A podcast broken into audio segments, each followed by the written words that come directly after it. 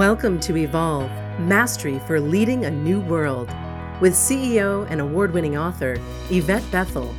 This podcast is dedicated to supporting leaders with a variety of solutions to build trust, inspire authentic change, and improve morale within your organization. Learn how to grow your people, build your culture, and transform your results.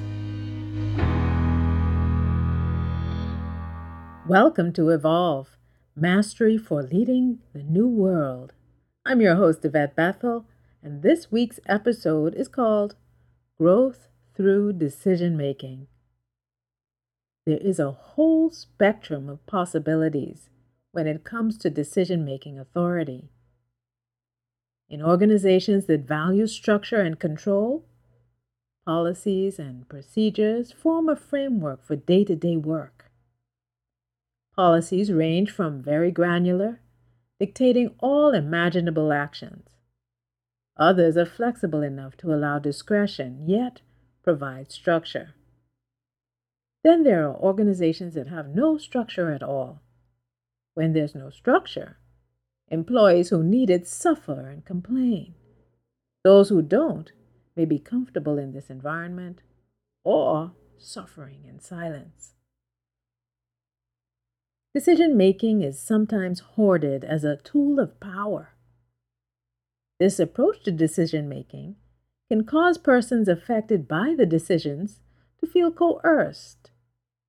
In other organizations, decisions empower employees and lead to engagement. In actuality, decision making can be a tool for growth, allowing leaders opportunities to try new ideas, involve others, and learn from their mistakes.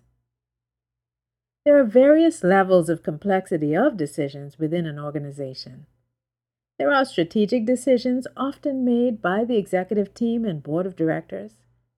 Then there are decisions that can happen within parameters set by the strategic plan. These are program decisions that are guided by the organizational chart, job descriptions, policies, and procedures.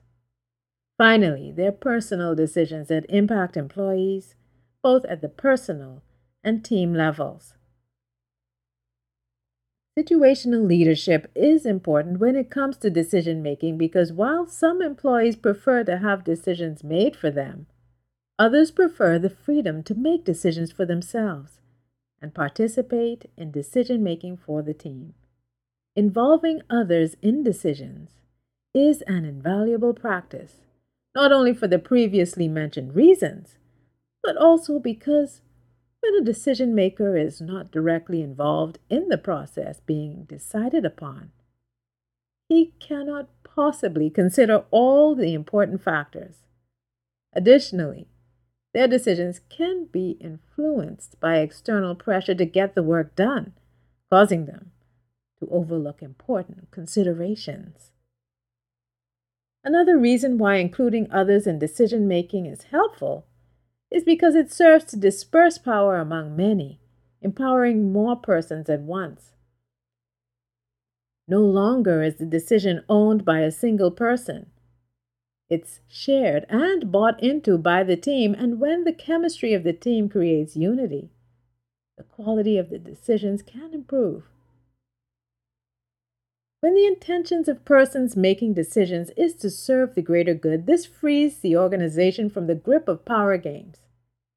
When power games prevail, decisions can be coercive, they can be weak, they can be late, or they can be right on time. Serving the greater good requires a shift from personal agendas, and this is no easy feat.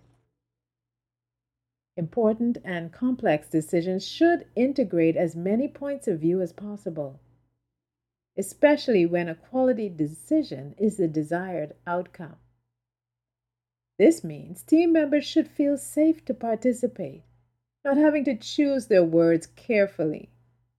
This operates best when coworkers are capable of objectivity.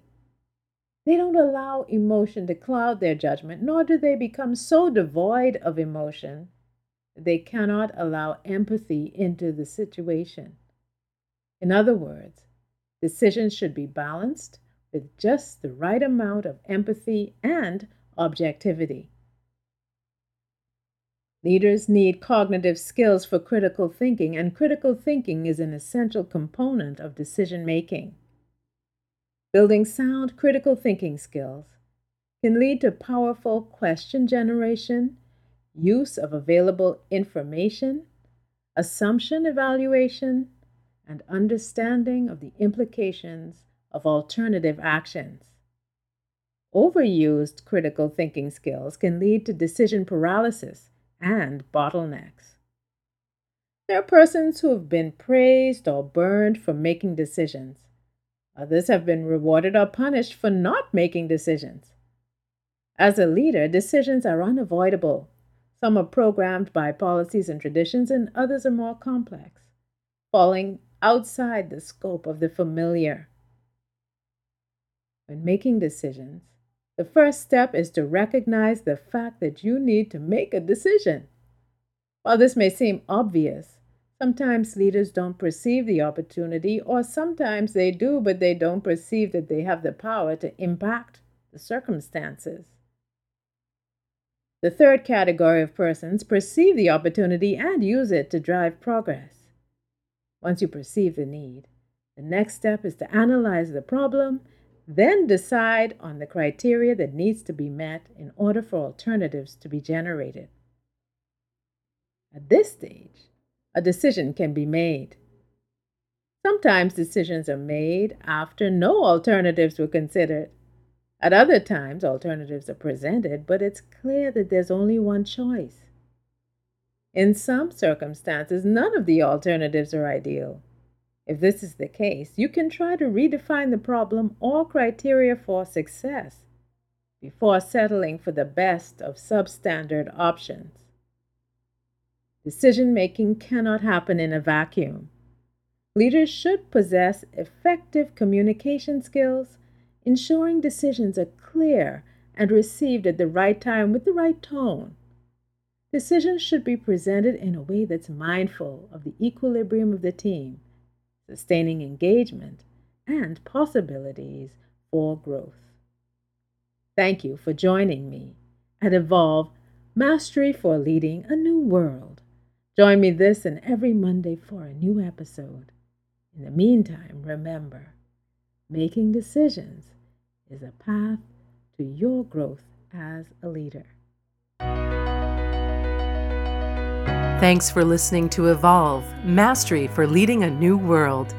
Visit YvetteBethel.com to learn more about Yvette's leadership programs and to download her free gift Success Tips for Igniting Your Career